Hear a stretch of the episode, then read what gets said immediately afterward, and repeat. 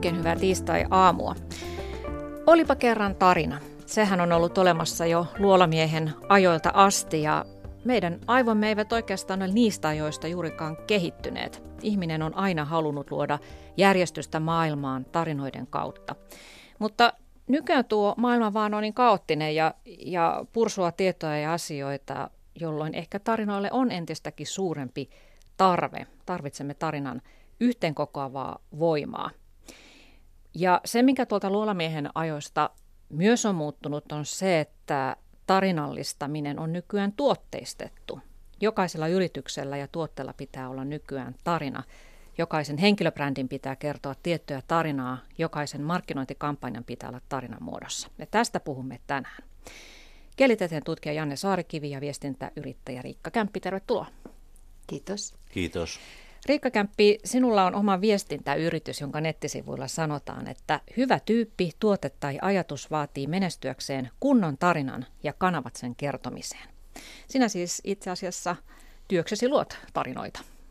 Kyllä, näin voi sanoa. Pitää olla mielikuvitusta ja luovuutta. On paljon ihmisiä, mun asiakkaat on pääasiassa tämmöisiä yhteiskunnallisia toimijoita ja monilla heillä on painava asia sanottavana ja ongelma on se, että se ei tavoita yleisöä. Ja se, mitä yritän tehdä, on auttaa muotoilemaan sen tärkeän asian helpommin omaksuttavaan muotoon. Ja tietysti nykyaikana on myös tärkeää se oikean kanavan valinta tarinoiden kertomiseen, koska nykyään on niin paljon enemmän tämmöisiä potentiaalisia kanavia kuin mitä joskus aikaisemmin on ollut. Sama tarina ei välttämättä eri kanavilla toimi yhtä hyvin, vaan no niin kuin se sisältö ja kanava pitää osua jotenkin asian ytimeen, niin silloin voi saada viestin paremmin läpi. Mm. Sinut muistetaan Pekka Haaviston presidenttivaalikampanjan vetäjänä ja, ja nykyään sinua työllistää erityisesti Intokustantamo ja olet myös markkinoimassa Elina Hirvosen uutta elokuvaa. Eli tällaisille asioille luot tarinoita ja voit tietysti sieltä sitten ottaa esimerkkejä tässä tunnin aikana. Janne Saarikivi, sinä puolestasi tutkit kieliä, olet myös kolumnisti ja vapaa kirjoittaja, niin oletko myös tarinankertoja? Toivottavasti en, koska tota, mä just luon, että se on vähän niin kuin ongelma tässä meidän ajassa, että kaikki, ää, että maailma on kovin monimutkainen ja maailma on täynnä ristiriitoja ja maailma on täynnä kaikkea dataa, mikä ei sovi hirveän hyvin mihinkään tarinaan. Mm. Ja mun niin kuin tavallaan missio, jos sellainen nyt voisi olla mulla, tai ainakin nyt yksi tämmöinen jonkinlainen mun toimintaa läpäisevä perusajatus on se, että tutkimus on sellaista, että jos sitä oikein niin kuin, huolellisesti tehdään ja jos tieto kasautuu koko ajan niin kuin tutkijapolvi toisen jälkeen, niin se paljastaa meille pikkuhiljaa sen, että miten maailmassa ei ole mitään suurta tarinaa että miten itse asiassa tarina ei ole mikään maailman ominaisuus, vaan että miten se on ö, se muoto, mihin ihmisen mieli pakottaa maailman. Mm. Se, on joku meidän, se on joku meidän tarve saada se tarina, mutta se ei ole mitään sellaista, mikä, mikä olisi niin kuin, tuolla maailmassa meidän ulkopuolella.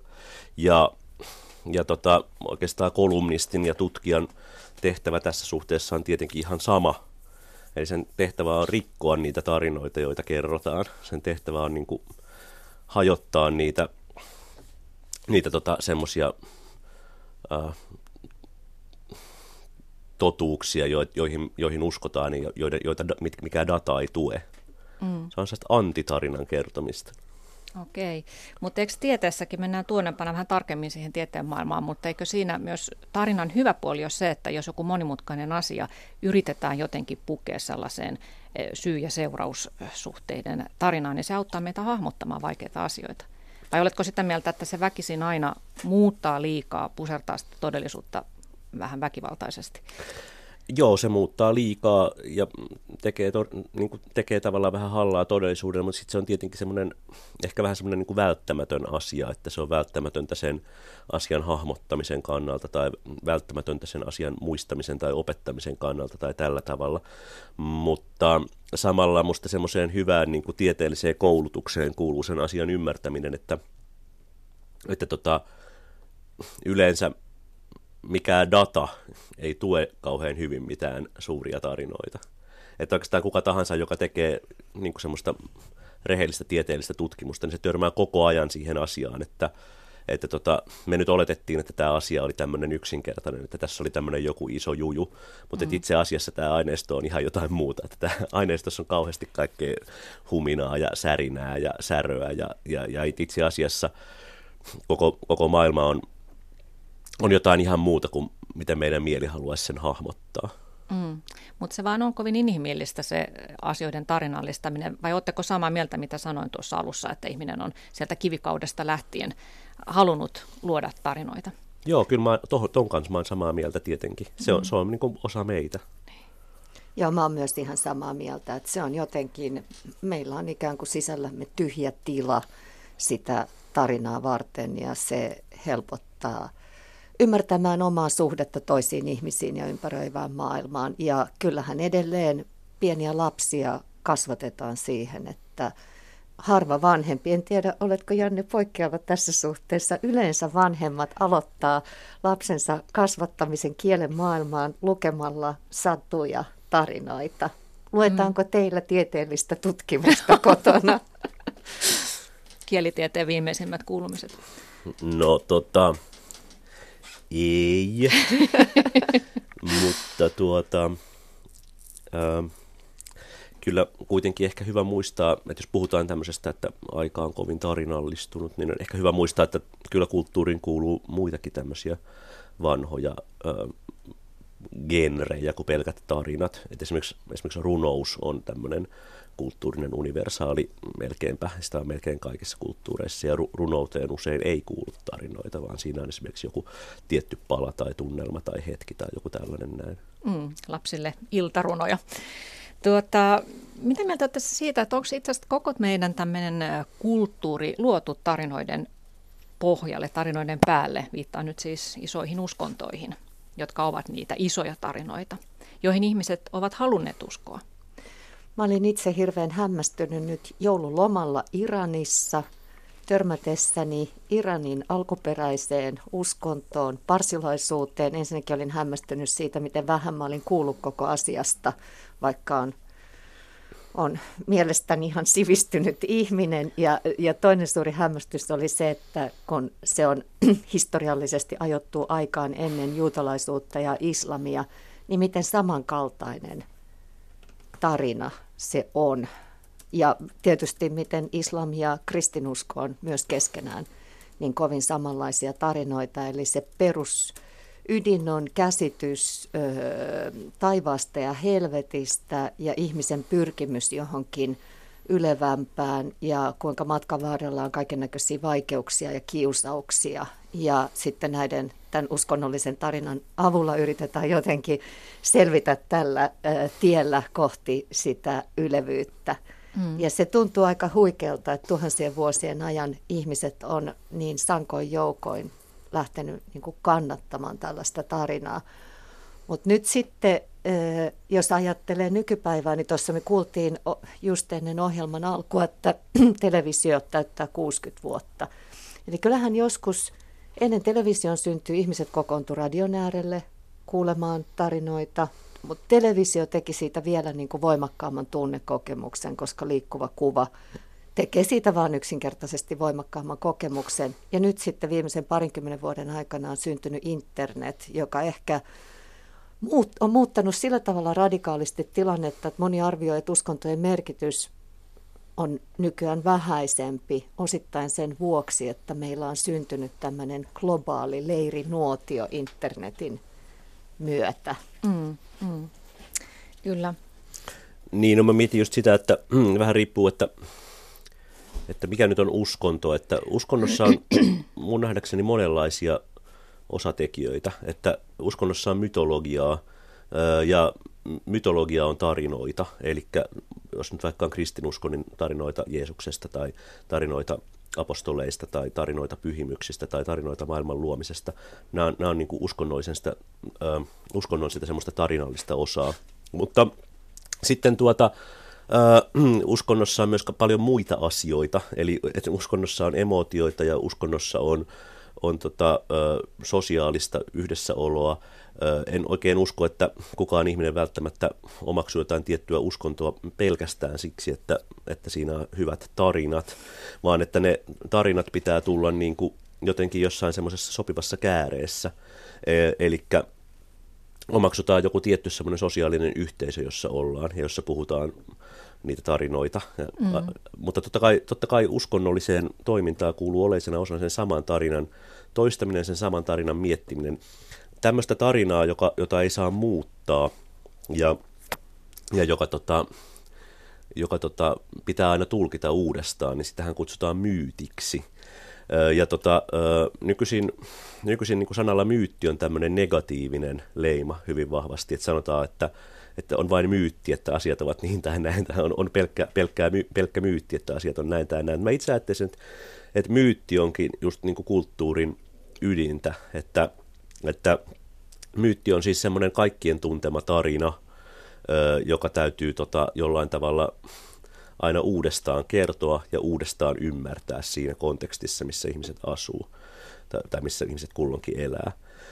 Öö, mun mielestä se semmoinen, nykyisin sanotaan, että uskonto, uskonnot on niin kuin heikentyneet ja ihmiset ei ole kauhean uskonnollisia tai näin, mutta että sitten just jos mä ajattelen sitä, että –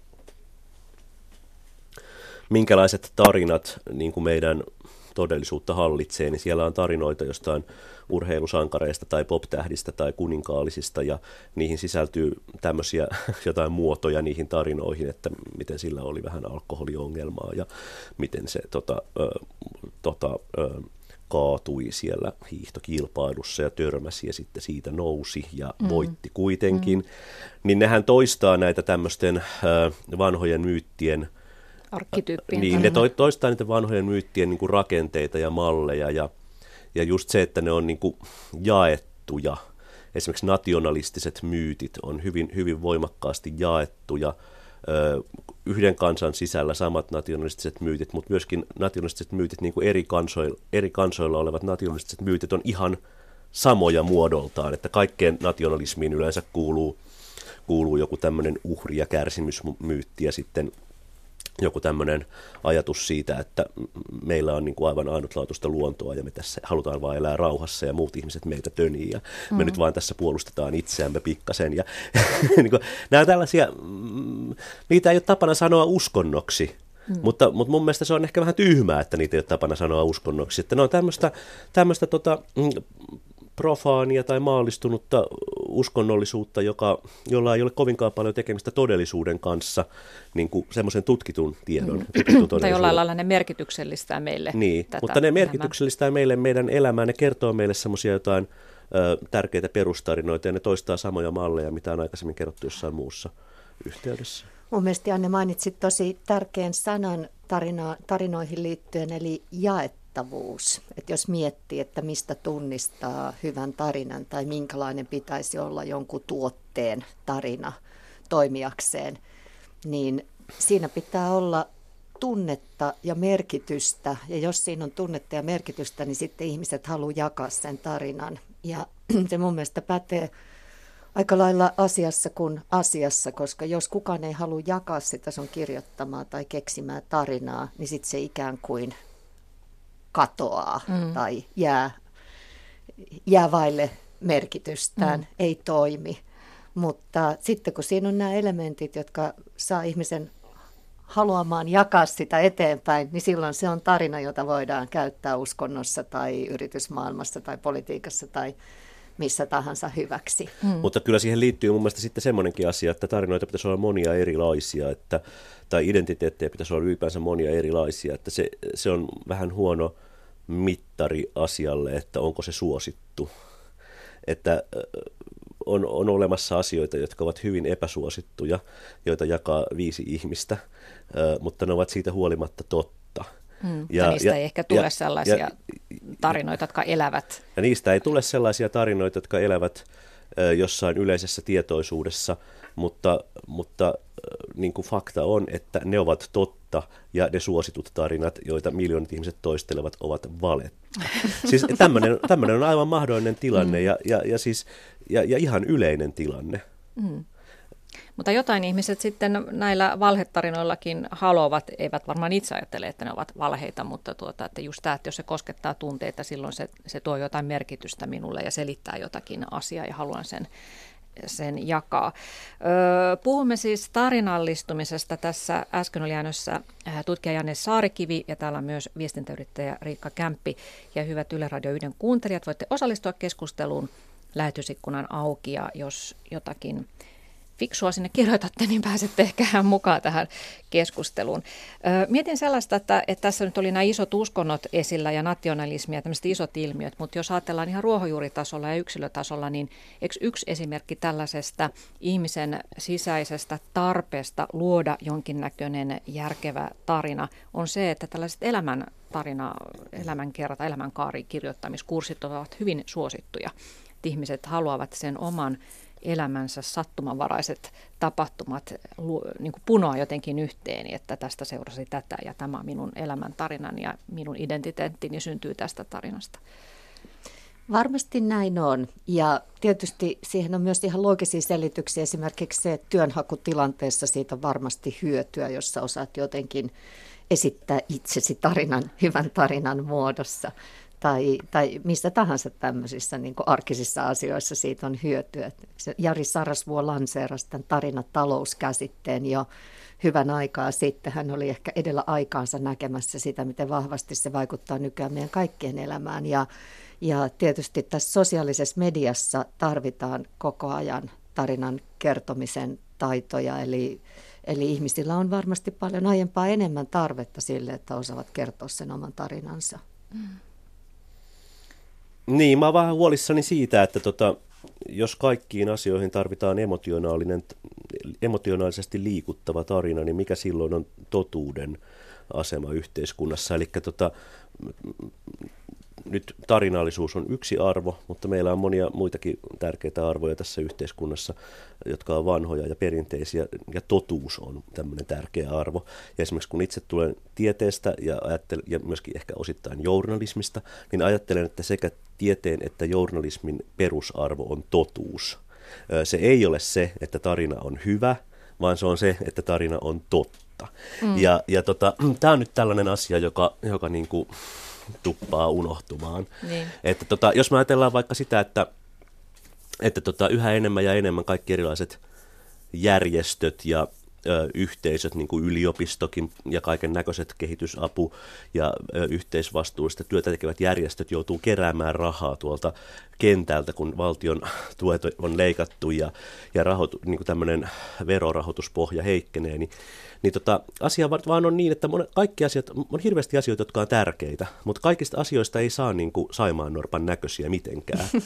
siis, siis jos, jos, jos, niin kuin, mm.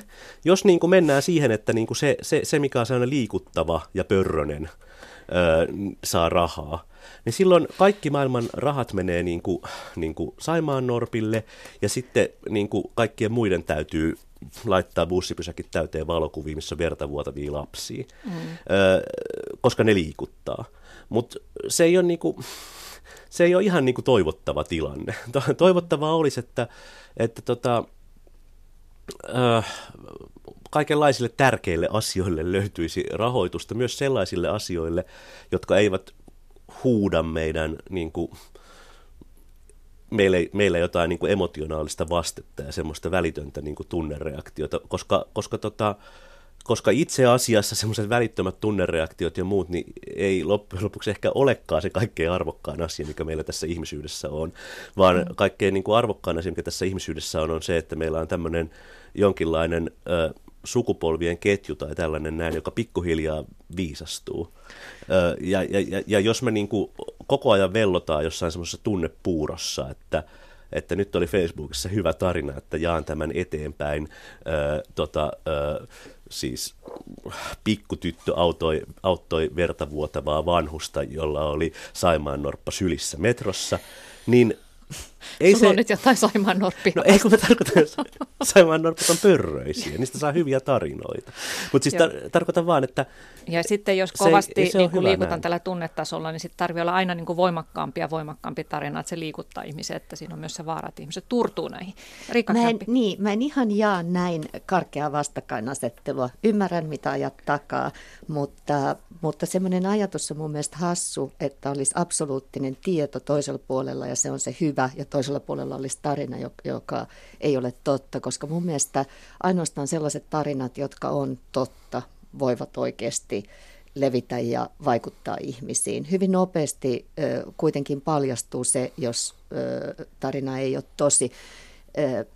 Mun mielestä myös tiede on hyvin erilaista, jos ajatellaan kansantaloustiedettä tai ajatellaan historia- ja yhteiskuntatieteitä tai ajatellaan luonnontieteitä. Ja jos mä ajattelen omaa erityisosaamisaluettani eli politiikkaa, niin silloin kun mä oon havahtunut yhteiskunnallisiin kysymyksiin, niin elettiin vielä Kekkosen vallan aikaa. Ja kyllä mä sanoisin, että varsinkin jälkikäteen arvioituna se ei ole ollut totta se aika, vaan se on ollut tarinoiden sävyttämää. Toki siihen aikaan puolueilla oli kansanvalistustehtävä, jonka ne on hylännyt nyt. Jos mietitään, että miksi me ollaan tämmöisessä aika kärjistyneessä tilanteessa, jossa jotkut poliitikot tai puolueet näyttävät saavan valtaa sillä tavalla, että valehtelevat, kertovat tarinoita, jotka eivät nojaa todellisuuteen, niin mun mielestä sen selitys on se, että, että ollaan hylätty kansanvalistus tehtävä ja menty, menty liikaa tällaiseen pinnalliseen tyyliin. Mutta nyt jos ajatellaan vaikka Trumpia, koska se on varmaan kaikkien mielessä, kun jos puhuu valheellisista tarinoista politiikassa, niin mä oon ajautunut miettimään viime viikkoina Richard Nixonia, joka oli samantyyppinen presidentti mun mielestä kuin Trump. Ja hän lopulta sitten joutui aika piankin liriin. Hän oli ö, presidentti, joka asettui voimakkaasti mediaa vastaan, julisti kertovansa totuuden toisin kuin media, mutta sitten hän joutui luopumaan virasta. On muistaakseni ainoa Yhdysvaltain presidentti, joka on joutunut luopumaan virasta. Mutta siinä on samankaltaisia elementtejä kuin tässä Trumpin tilanteessa ja kiinnostavaa nähdä, että kuinka pitkälle Trump voi päästä tarinoilla, joissa ei ole todellisuuspohjaa. Mutta siinä on ehkä myös se tilanne, että tota tarinto, tarinoiden ker- kertomisen niin mekanismit, siis ne teknologiat on muuttuneet. Mm-hmm. Eli tota, tota, ihmiskunnan historiaahan voi näin kielitieteen näkökulmasta niin kuvata tota, ö, erilaisten tekstien tuottamisen ja levittämisen teknologioiden ketjuna. Että esimerkiksi ensimmäiset 100 000 vuotta kerrottiin näitä suullisia tarinoita leirinuotiolla ja sitten jossain vaiheessa kirjoittaminen muutti niin kuin kokonaan meidän suhteen tarinoihin ja faktoihin, koska oli mahdollista tota, tarkistaa, että menikö oikein, ja oli mahdollista tehdä niin kuin, tarkkoja muistiinpanoja. Ja sitten oli pitkään niin, että kirjoittaminen oli tämmöinen kirjoittaminen ja lukeminen oli tämmöinen hyvin rajatun spesiaalijoukon tota, niin kuin, ö, taito. Ja sitten tuli tämä 1800-luku, jolloin tuli tämmöinen iso vallankumous kansanopetuksen myötä kaikkialla Euroopassa ja länsimaissa, niin tuota, massat alkoi lukea. Mutta pitkään sen jälkeen, kun massat oli jo alkaneet lukea, niin julkaiseminen pysyy kuitenkin käytännössä monopolina. Eli meillähän oli siis sananvapaus koko 1800-1900-luvun ajan, mutta meillä oli oikeastaan julkaisemisen monopoli. Että kyllä Yleisradio ja Helsingin Sanomat ja, ja suuret kustannustalot käytännössä niin kuin päätti sen, että, että mikä on se niin kuin asia, mikä, mikä, mikä päästetään niin kuin julkisuuteen. Ja nythän, nyt on sitten taas tämmöinen uusi teknologinen murros tapahtunut, että meillä on sekä tota, sananvapaus että myös julkaisemisen vapaus, että kuka tahansa voi kertoa niitä tarinoita ne leviää niin kuin tosi hyvin. Ja tota, Tämä on ihan eri tilanne kuin mikä oli Nixonin aikaan. Ja hyvää tässä mun mielestä nykytilanteessa on se, että, että ne tarinat on moniäänisempiä, koska se tieto, fakta, jota 1900-luvun ajan ennen kuin tämä julkaisemisen monopoli rapautui, niin se kuitenkin, kyllähän nyt voidaan sanoa, että se on faktaa, että se oli esimerkiksi miesten dominoimaa, että naisten ääni ei ole kuulunut tieteen harjoittamisessa samalla tavalla kuin miesten ääni ja että se tuottaa meille vajaan kuvan maailmasta. Se kuva olisi täydempi, jos se naisten ääni kuuluisi paremmin ja sama tietysti koskee kaiken näköisiä marginaaliryhmiä, etnisiä, kielellisiä ja niin edelleen. Että sen tämä vapaa julkaisuoikeus tuottaa niin positiivisena tuloksena, että ne monet äänet pääsee paremmin esille, eikä kukaan pysty sen monopolin kautta estämään niiden esille tuloa. Kyllä, mutta sitten siinä tosiaan tapahtuu se ilmiö, että, että, tota, että ihmiset ehkä sitten jotenkin ajautuu helposti näihin tämmöisiin, tai kun media muuttuu semmoiseksi, että ö, tällaisella perinteisellä journalismilla, tämmöisellä tutkivalla journalismilla, joka on tämmöistä fakta, fak, faktoja rakastavaa, niin sillä, sillä on niin kuin vähemmän ja vähemmän tilaa. Ja sitten tämmöisellä emotionaalisella, tarinallisella, ö, nopealla tota, viestinnällä on enemmän tilaa. Niin sitten se tietenkin johtaa myös semmoiseen, että ihmiset elää aika lailla eri todellisuuksissa. Semmoista niin kuin yhteiskunnallista todellisuutta, jos, joka, joka olisi jaettu, niin on koko ajan vähemmän. Vai, ja ja, ja se, mm. se on tietysti sitten semmoinen... Niin kuin, asia, että miten me sen kanssa sitten eletään. Siis tarkoitan, varmasti aina on ollut niin, että ihmisten todellisuudet on ollut hyvin erilaisia, mutta että yhteiskunnallinen todellisuus on sitten ollut vain ehkä joku pieni fragmentti siitä, tota, ja, ja on ollut mahdollista hallita yhteiskuntaa. Se ei ole ollut kauhean tällainen niin kuin nykivä se prosessi, mutta niin. nyt, se, nyt se muuttuu semmoiseksi. Mä, mä vähän niin kuin ihmettelin, sä tunnuit olevan kauhean niin kuin optimistinen sen suhteen, että vain todet tarinat leviää. Mun mielestä olet väärässä, että mun mielestä valheelliset tarinat leviää ihan yhtä hyvin kuin todet tarinat ja, ja, tota, ja tota, ovat aina levinneet, että mun mielestä ei ole mikään uusi tilanne, että Trump, Trump levittää valheita, mutta, mutta niin levitti mm. Hitler ja niin levitti Napoleon ja niin ovat levittäneet kaikkien maiden, maailman maiden nationalistit ja varmaan moniin, moniin tota, uskonnollisiin liikkeisiinkin kuuluu kauhea määrä erilaista vähän niin kuin valheellista tietoa. Nyt on valheellista tietoa vaikka seksuaalivähemmistöistä tuolla leviää uskonnollisissa porukoissa. Siis sehän on ihan selvää, että eivät nämä nationalistiset myytit pidä paikkaansa tai eivät nämä myytit niin kuin pe- perheistä ja siitä, mitä homoilu tekee perheille, eivät ne pidä paikkaansa. Ja, ja, ja, ja eivät pidä tietysti paikkaansa niin kuin nämä Trumpin, Trumpin twiititkään, mm. mutta hyvin ne tuntuvat leviävän ja iso yleisö niillä on, että ikävä juttu. Olisi Kyllä. kiva, että ihmiset opetettaisiin arvostamaan totuutta. Niin, nyt ne leviää, mutta, mutta jää nähtäväksi, että kuinka pitkään hän pystyy pysymään vallassa no tämmöisellä no menetelmällä. Ja, ja kuitenkin täytyy muistaa, että puolet amerikkalaisista, no puolet ei äänestänyt, mutta niistä, jotka äänesti, niin alle puolet äänesti Trumpia ja enemmistö ei äänestänyt. Ja nyt esimerkiksi huomenna Yhdysvalloissa on iso tämmöinen kansanliike, jotka lähettää postikortteja Trumpille, koska hän on pistänyt Valkoisen talon puhelinlinjat ja sähköpostit kiinni, ei halua ottaa vastaan kansalaisen palautetta. Niin huomenna on siis Caesarin murhan äh, muistoksi tämmöinen tota, mm, iso postikorttikampanja ja hän on tavoitteena tehdä maailman ennätys postikorttien määrässä. Ja ihmiset siellä ajattelee, että kyllä tämä Trumpinkin tekee vaikutuksen, jos valkoinen talo hukkuu ihmisten lähettämiin postikortteihin, jossa he ilmaisevat vastalausensa tähän hänen valheisiin perustuvalle hmm. politiikalle. Mutta siitä otetaan varmaan lehtikuvia, ja nehän on tietysti valheellisia sitten.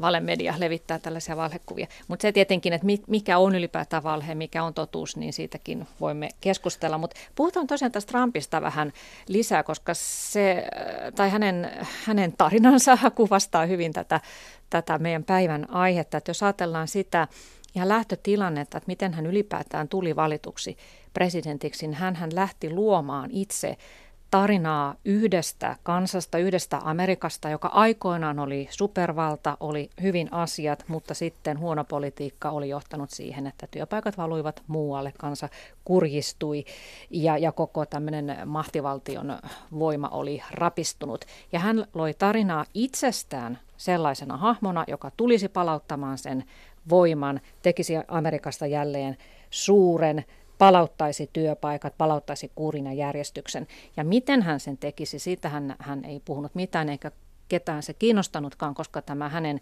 voimatarinansa oli niin vahva, että se vetosi puoleen kansasta ja hänestä tuli sitten presidentti.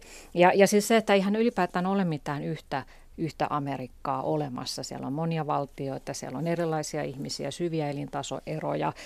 Mutta kaikki tämä olisi ollut liian vaikeaa ympätä sellaiseen voimakkaaseen, voittoa hammuavaan tarinaan. Millä mielellä te seurasitte koko tätä, että millä elementeillä teidän mielestänne, millaisilla tarinoilla tämä kaikki on nyt tapahtunut? No mun mielestä ensinnäkin se ei olisi ollut mahdollista, ellei siinä tarinassa olisi jotain totuuden mm-hmm. jyvää. Niin se kritiikki, mikä siellä kyti siellä niin, maassa, se niin, on totta. Eli keskiluokan asema, suhteellinen asema on heikentynyt mm. ja ihmisiä huolettaa tulevaisuus. Ja sen takia tällainen tarina on mahdollista kertoa. Ja sitten mä tässä just pari päivää sitten tarkistin, että mikä on maahanmuuttajien ö, osuus Yhdysvaltain väestöstä, miten se on kehittynyt vuosien varrella. Ja huomasin faktan, jota ei ollut mulle missään tiedotusvälineissä pitkään aikaan kerrottu, että, että se on ollut... Ö, 50-, 60-, 70-luvulla suhteellisesti paljon pienempi kuin mitä se on ollut 1900-luvun alussa tai mitä se on nyt. Eli 80-luvulta lähtien maahanmuuttajien suhteellinen osuus Yhdysvaltain väestöstä on kasvanut selvästi. Eli siellä Trumpin tarinassa on tämän verran totuuden elementtejä ja yksi kautta aikain käytetty keino on se, että kutkutellaan ihmisten pelkoja ja monet pitää sitä alhaisena toimintana, koska se, se on ikään kuin epäreilua. Siinä tu, mennään enemmän ehkä sinne valheen puolelle kuin totuuden puolelle. Että vaikka tässä Trumpin tarinassa on ne totuuden jyvät, niin sitten se tapa, jolla hän käyttää niitä totuuden jyviä, niin hän menee ehkä enemmän sinne valheen puolelle. Ja juuri niin kuin sanoit, ei esitä kuitenkaan niitä ratkaisuja. Eli mm. kutkuttelee ihmisten sitä ongelmatunnetta, mutta ei sitten esitä niitä ratkaisuja. Niin, tota, varmaan se kertoo siitä, että ne tota, ää, perinteiset tota, sosiaaliluokat, joihin se vanha valta on nojannut, niin on, on heikentyneet. Että sehän on, sehän on tämmöinen kansainvälinen ilmiö, että puoluevalta nojaa sellaisiin sosiaalisiin ryhmiin, jotka ovat suhteessa koko ajan pienempiä. Että jos ajatellaan no en nyt osaa Yhdysvalloista sanoa ehkä kovin paljon, mutta ö, ymmärrän sen, että Yhdysvalloissa on paljon ihmisiä, jotka ovat lopen kyllästyneitä sekä republikaaniseen että demokraattiseen puolueeseen ja kaikkiin niihin, jotka, jotka siellä tota, ovat, ovat niin tätä niin sanottua poliittista eliittiä. Itse kyllä ajattelisin, että myös Trump ja hänen tota, 68 ja 78-vuotiaat biljonäärikaverinsa, jotka muodostavat Amerikan kabinetin, niin myöskin ovat eräänlaista eliittiä, mutta siitä viisi he eivät ainakaan aikaisemmin ole siellä olleet hallitsemassa, niin tuota, mutta Suomessahan on tämmöinen tilanne, että joskus oli aika, että, että Suomessa oli toista miljoonaa ihmistä, jotka kuuluivat poliittisiin puolueisiin. Nyt on siis 250 000 alle ja, ja määrä tippuu koko ajan. Ja tota, mm, on noussut siis tilanne, että keskustapuolue, joka on, on tota, ä, talonpoikien puolue, demari, joka on niin duunareiden puolue, kokoomus, joka on yrittäjiä ja opettajia ja pappia ja itsenäistä ja meidän niin kuin, tyyli yliopiston professorien puolue.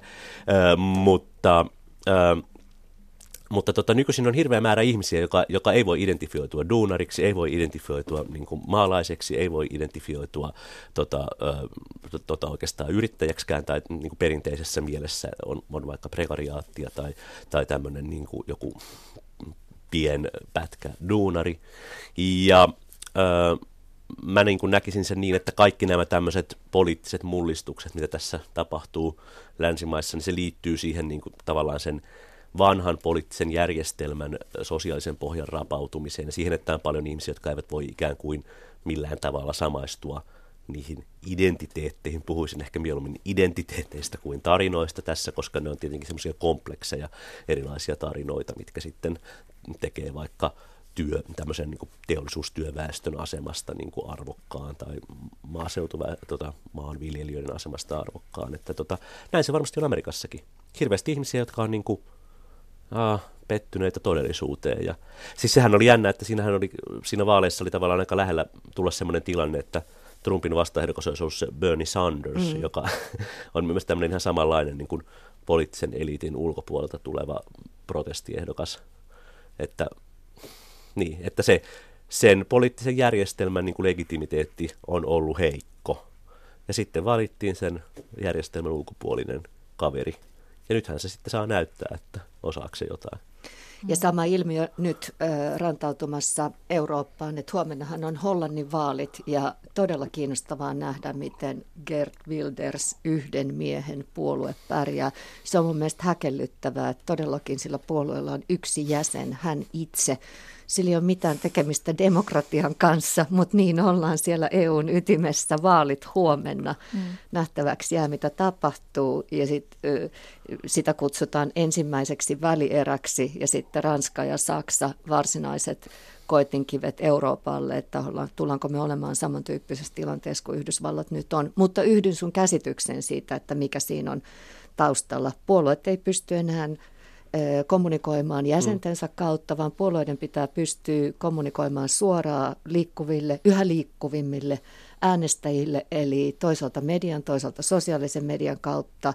Ja se on vaan fakta, että media on tarinallistunut, muuttunut pinnallisemmaksi tässä kilpailutilanteessa internet-aikakaudella, kun joutuvat, perinteinen media joutuu kilpailemaan sosiaalisen median kanssa – tässä pisteessä ollaan, mutta mä oon siis edelleen optimisti, koska Tämä tarkoittaa myös sitä, että tieto on paljon paremmin kaikkien ulottuvilla ja siitä on paljon hienoja esimerkkejä, miten ihmiset myös käyttää, käyttää tietoa hyväkseen. Ja mun mielestä tämä on peilin katsomisen paikka puolueille ja monille muille yhteiskunnallisille toimijoille – että onko eliitti erkaantunut liian kauas kansasta, joka kokee olonsa epävarmaksi, mitä sen asian eteen voisi tehdä, miten itse kukin toimija voisi paremmin valistaa kansaa oikeista asioista sen sijaan, että turvautuu vaan voimakkaasti tunteita herättäviin tarinoihin. Sehän on semmoinen demokratian niin kuin mekanismi, että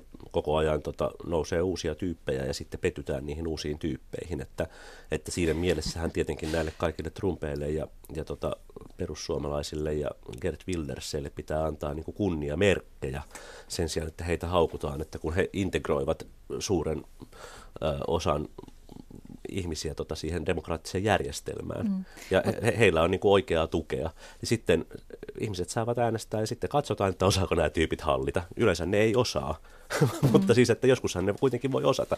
Esimerkiksi perussuomalaisissakin nyt kuitenkin on selvästi ihan osittain ihan kapabeleja tyyppejä, jotka pystyy hallitsemaan ihan, ihan, hyvin, ihan yhtä mm. hyvin kuin aikaisempien puolueiden väki.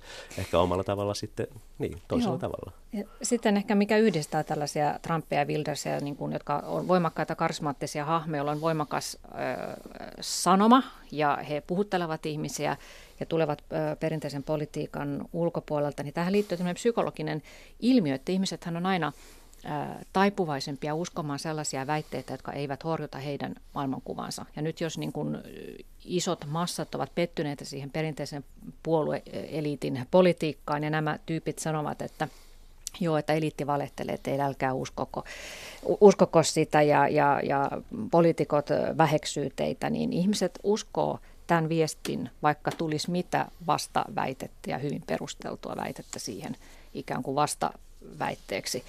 Ja jos ajatellaan Trumpia, niin hän on taitava bisnesmies ja hän on alun perinkin haistanut sen, että millaisella tarinalla, mikä tarina nyt uppoaa.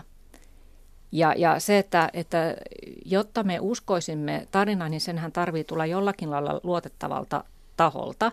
Ja Trump onnistuu jotenkin vakuuttamaan ihmiset varsinkin duunariporukka, joka on jäänyt siellä ilman töitä, että hän on teidän puolellanne. Ja hän, vaikka hän nyt ehkä miljonäärinä ei ehkä ole kauheasti yhteistä näille näiden työttömien niin, duunaristen kanssa. Musta tuntuu, että Trumpin ongelma, Trumpin ongelma ei ole suinkaan se, että hän, tai hän varmaan pystyy hyvin vakuuttamaan omat äänestäjänsä omalla tarinallaan, mutta meitä muita maailman ihmisiä, jotka emme äänestä Yhdysvaltain presidentinvaaleissa, huolestuttaa ehkä enemmän se, että Trump kuuluu itse tähän porukkaan selvästi, joka ei ole lainkaan kiinnostunut tosiasioista, vaan, vaan ainoastaan siitä, että, että tähän uskoo, uskoo tämmöisiä hyvin niin kuin primitiivisiä tarinoita. Niin, hänkin uskoo vain se, mikä vahvistaa niin, hänen omaa että Mitä nyt hänestä on käytettävissä tietoa, niin hän on tämmöinen, että hän haluaa, että kaikki asiat tiivistetään niin kuin kuuteen niin kuin kaksiriviseen ranskalaiseen viivaan. Mm. Ja sitten hän niiden pohjalta tekee päätöksen. Hän ei halua perehtyä mihinkään turhaan faktaan. Olihan meilläkin tässä sekä pääministeri Sipilä sanoi, että hän ei halua lukea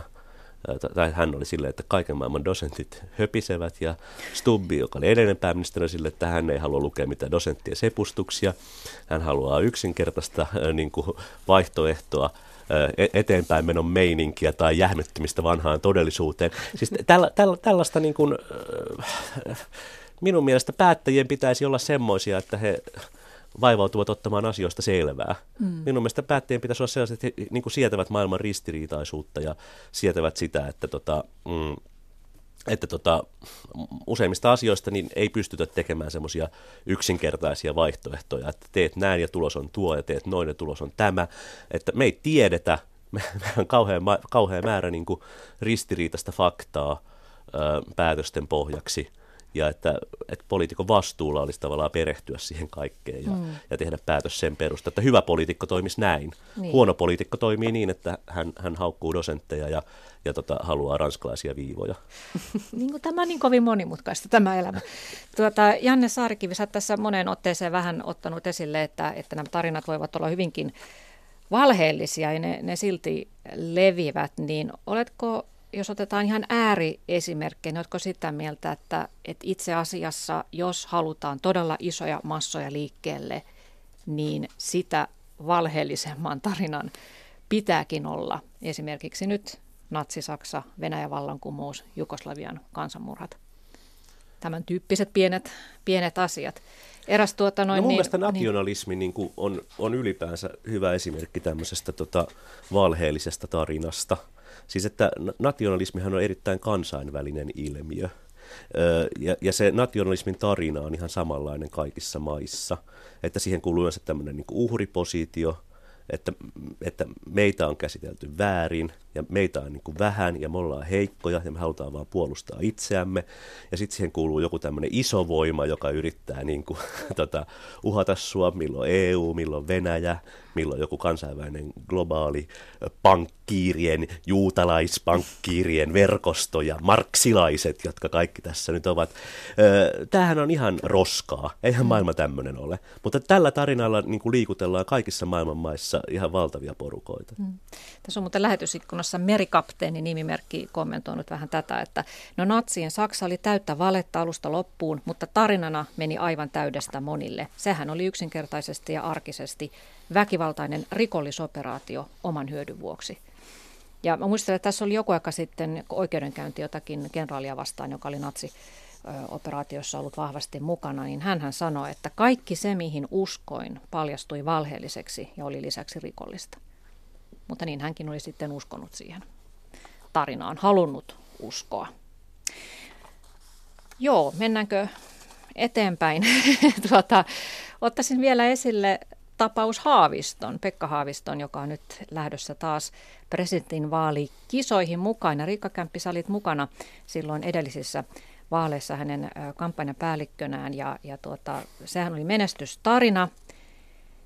Ja minua kiinnostaisi kuulla, että sähän tavallaan niin kuin olit jo silloin taitava markkinointiviestinnän asiantuntija ja sä loit kampanjan, jolla, jonka kautta sait sitoutettua, oliko se puoli miljoonaa äänestäjää lopulta ja, ja valtavat määrät ihmisiä tekemään sitä kampanjaa.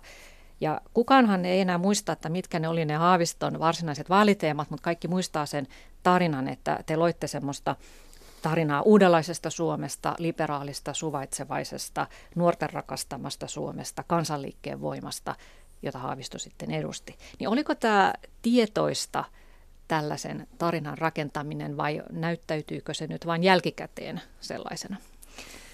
Mikä se varmaan enemmän on sitä, että se jälkikäteen näyttäytyy sellaiselta ja toisaalta voi sanoa, että se tarina kirjoitti itse itsensä, koska silloin kun ö, kuusi vuotta sitten lähdettiin presidentinvaalikamppailua miettimään ja rakentamaan kampanjaa, niin oli tapahtunut juuri persujytky, niin sanottu persujytky. Eli vastoin galluppeja perussuomalaiset pärjäs vaaleissa yllättävän hyvin. Ja siitä seurasi se, että monet ö, aiemmin epäpoliittisena olleet ihmiset ikään kuin politisoituivat ja sitten toisaalta esimerkiksi seurasi se, että monet ulkomailla asuvat suomalaiset ei enää tunnistanut kotimaata ja niin edelleen. Eli ihmisten reaktioista tämä tarina lähti syntymään ja rakentumaan. Et ei sitä ollut olemassa ennen kuin nämä elävän elämän todelliset tapahtumat sai aikaan ihmisissä sellaisia muutoksia. Ja sitten kun niitä ihmisiä rupesi olemaan tarpeeksi paljon, niin, niin sitten se tarina niin kerrottiin ja sitten siihen saattoi liittyä yhä lisää mm. ihmisiä. Niin tämä oli varmaan siinä erittäin olennaista, että saitte ihmiset osallistumaan siihen kampanjaan, että jotain siinä oli sellaista, missä ihmiset kokivat, että tuossa tarinassa he haluavat olla mukana, sitä he haluavat jakaa. Miten se tehdään, että ihmiset saadaan jakamaan vaikka somessa jotain, jotain poliitikon tempauksia? No siinähän se persujytky sitä edelsi se, että, että Jussi halla etunenässä, mutta jotkut muutkin oli onnistunut ö, niin kuin läpäisemään valtaeliitin ö, käyttämällä sosiaalista mediaa hyväkseen, eli puhumalla suoraan kannattajille. Tämä oli iso muutos, joka tapahtui silloin kuusi vuotta sitten, että ainakaan mun silmin ennen halla ei ollut ollut ihan tämän tyyppistä ilmiötä, vaan kaikki muut, tai sitä ennen oltiin oltu niin portinvartioiden tavallaan uhreja, eli mediassa oli paljon portinvartioita, jotka päästi läpi mitä katsoivat aiheelliseksi päästä läpi, mutta halla mursi tämän portin ja ryhtyi puhumaan suoraan kannattajille. Ja minä esimerkiksi ajattelin silloin, että, että jos tuon aatesuunnan edustaja voi tehdä niin, niin ehkä vastakkaisenkin aatesuunnan edustajan kannattaa tehdä niin, lähteä sinne samoille apajille. Ja tietysti myös Haaviston tapauksessa se oli vaan ihan tämmöinen käytännöllinenkin seikka, että ei mikään valtaeliitti häntä tukenut, ei mikään talouselämä häntä tukenut. Ei ollut mitään muuta mahdollisuutta kuin lähteä keräämään murusia niin kuin pienten ihmisten ö, pientä tukea ja pieniä rahavirtoja. Hän oli aluksi suurelle yleisölle tuntematon kolmen prosentin ehdokas. Tästä pitää sanoa se, että mun mielestä on huomattavasti, ja sanon tämän tuntemattomille kunnallisvaaliehdokkaille muun muassa kannustuksena, että on paljon helpompaa lähtee kertomaan oma tarinansa niin kuin puhtalta pöydältä tuntemattomana henkilönä, kun lähtee muuttamaan jo syntynyttä voimakasta mielikuvaa. Eli silloin esimerkiksi kun Väyrynen oli silloinkin ehdolla, niin ajattelin aina niinä hetkinä, kun oli vaikeaa, että on Haaviston kanssa kuitenkin hirveän paljon helpompaa kuin että jos tässä olisi ehdokkaana Väyrynen ja pitäisi saada muutettua ihmisten mielikuva Väyrysestä. Mutta sitten yllättäen Väyrynen itse tekikin sen aika pitkälti, eli hän tuli tämä ironinen mm. Väyrynen, jota Joo. ei oltu aikaisemmin nähty. Mm.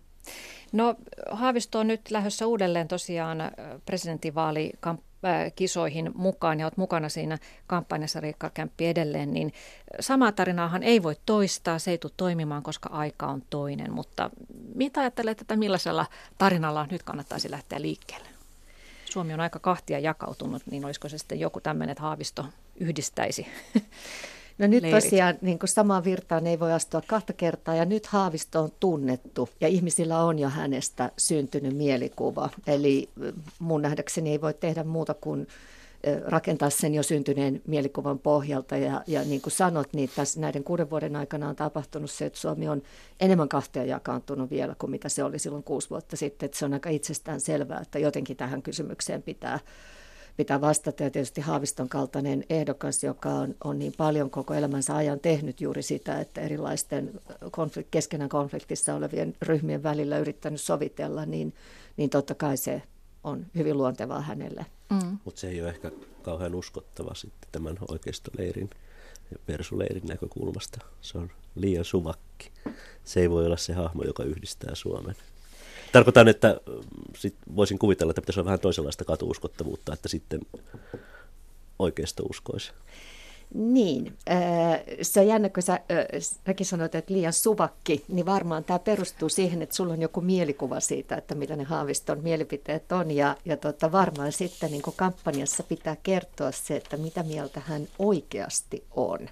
Eli onko hän esimerkiksi niin suvakki kuin mikä se yleinen mielikuva on suhteessa vaikka maahanmuuttokysymykseen, joka on se, missä yleensä tätä veden jakajaa haetaan. Seksuaalista suuntautumista ei, ei pysty muuttamaan, jos se tuo tämä muuten, sen suvakki Tämä on muuten tämmöinen, tämä on muuten tämmöinen juttu mun mielestä, joka just hyvin kertoo siitä tota, politiikan tarinallistumisesta, että, että tota, on, on hirveästi asioita, joita jotka vaikuttaa meidän elämään, jotka vaikuttaa poliittiseen järjestelmään, niin kuin esimerkiksi se, että, että tuota valtioiden rahoituspohja horjuu, kun rahat pakenee veroparatiiseihin. Ö, tota, ö, perinteinen työn käsitys on, on, on, on täysin muuttunut.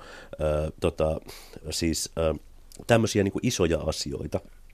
Mutta sitten jos katsotaan, että mistä niin kuin käydään kaikkein kuumimmat poliittiset keskustelut, niin kyllä se on melkeinpä pelkästään niin kuin se, että, että saako homot mennä naimisiin ja, ja mitä tehdään neekereille, jotka tulee Suomeen. Siis ihan oikeasti, nämä on, nämä on aika pieniä asioita. Nämä on, niin kuin, siis tarkoitan, ne on tärkeitä asioita, ne on suuri symbolinen merkitys, mutta semmoisen niin kuin ihmisten päivittäisen hyvinvoinnin kannalta ne ovat täysin mitättömiä kysymyksiä. Siis ja se, että niistä keskustellaan, niin liittyy mun mielestä just siihen, että ne pystytään jotenkin tarinallistamaan, ne, pystytään, ne on semmoisia, että ne pystytään, niistä pystytään tekemään tämmöinen kiinnostava kyllä vai ei asetelma. Ja myös ja, koskettava tunteita. Niin, ne koskettavat tunteita ja sitten vielä lisäksi niin ne ovat niitä harvoja asioita, että kansallisvaltiot voivat vielä päättää riittää. Ilmastonmuutoksen, veroparatiisin, veroparatiisien, työn muutoksen, teknologian muutoksen, markkinoiden asioita valtiot ei voi päättää. Politiikka on tosi voimaton, tosi hampaaton ja niistä asioista, jotka todella vaikuttaa meidän elämään ja hyvinvointiin, niin ei osata kertoa edes tarinoita. Mm. Tässä muuten ehkä loppua kohden voitaisiin alkaa kiteyttää keskustelua, niin Kane-niminen nimimerkki kysyy lähetysikkunassa, että mistä tämä tarina, siis ilmiönä, on nyt tullut kaikkialle. Siitä olisi kiva kuulla. Koska se yleistyi, ketkä alkoivat sitä käyttää? Miksi yhtäkkiä puhutaan niin paljon tarinoista, vaikka tosiaan mun käsitys on, että tarinat ovat aina olleet osa ihmisen elämää? Onko se sitten tämä tuotteistaminen, että se on tullut kaupallisesta maailmasta, että tuotteella pitää nykyään olla tarina, niin se on sitten laajennettu myös tämmöiseen yhteiskunnalliseen keskusteluun? No kaksi iso asiaa tapahtunut yhtä aikaa viimeisen 20 vuoden aikana. Syntynyt globaalit markkinat tuotteille, keskinäisriippuvaiset taloudet ja internet, joka on purkanut tiedonvälityksen monopolin. Eli yhtäkkiä me ollaankin yksi kokonainen valtavan iso kylä tämä maapallo, on sitten kysymys tavaran myymisestä tai mielipiteiden kauppaamisesta, niin koska se yleisö on keskenään niin kirjava, niin siinä tarvitaan aika lailla yksinkertaistettuja tarinoita. Hyvä mut, Riikka, se oli hyvä Mutta mut, mut si, silloin kuitenkin sitten jää, jää niinku semmoiset, tarinoissakin on paljon ö, kulttuurispesifistä, tämmöistä tie, tiettyyn kulttuurikontekstiin liittyvää, ö, eri, eri niinku kulttuurien, maiden alueiden tarinat on olleet hyvin erilaisia ja, ja se on nyt jotenkin semmoinen vähän ikävä juttu tässä maailmankylässä, että siellä vaan yhdenlaiset tarinat menestyy. Et siellähän kerrotaan tämmöisiä angloamerikkalaisia ryysyistä rikkauksiin tarinoita tai tällaisia, jossa jotain hellyttävää uhria autetaan. Mutta mm. kun itse esimerkiksi olen kielitieteen tutkija ja katson vaikka, että minkälaisia tarinoita niin kuin vanhat mordvalaiset ja muinaiset hantit ovat kertoneet, niin ei ne kyllä tämmöisiä ole. Että siellä, on, siellä, on niin kuin, siellä on vähän muita elementtejä. Näitä tarinoita ei nyt kerro kukaan. Mm. Tähän loppuun haluaisin lukea, että Janne Saarikivi kirjoitit journalistilehteen hyvän kolumnin siitä, että miten totta kai journalismi etunenässä rakastaa tarinoita ja vähän vääntää sitä totuutta värikkäämmäksi kuin mitä se sitten itse asiassa onkaan. Ja, ja kirjoitit, että, että tuota, tällä tavalla. Mutta todellisuus on monimutkaisempi, ristiriitaisempi ja tylsempi kuin tarina. Se on metsän loputon humina, tyhjä veden pinta, sydämen lyönnit, joissa on tauko. Etkä edes tiedä miksi. Loimaan tai Kouvolan keskusta iltapäivällä. Kuutiomaisten talojen välissä kävelevät kansitakeissaan miettelijät tuntemattomat, joiden elämä on tylsää ja päättyy sisähelimen pettämiseen.